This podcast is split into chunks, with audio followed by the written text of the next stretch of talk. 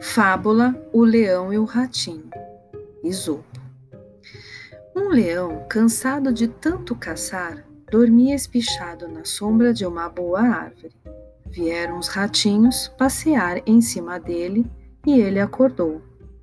Todos conseguiram fugir, menos um, que o leão prendeu embaixo da pata. Tanto o ratinho pediu e implorou que o leão desistiu de esmagá-lo e deixou que fosse embora. Algum tempo depois, o leão ficou preso na rede de uns caçadores. Não conseguia se soltar e fazia a floresta inteira tremer com seus urros de raiva. Nisso apareceu o ratinho, com seus dentes afiados, roeu as cordas e soltou o leão.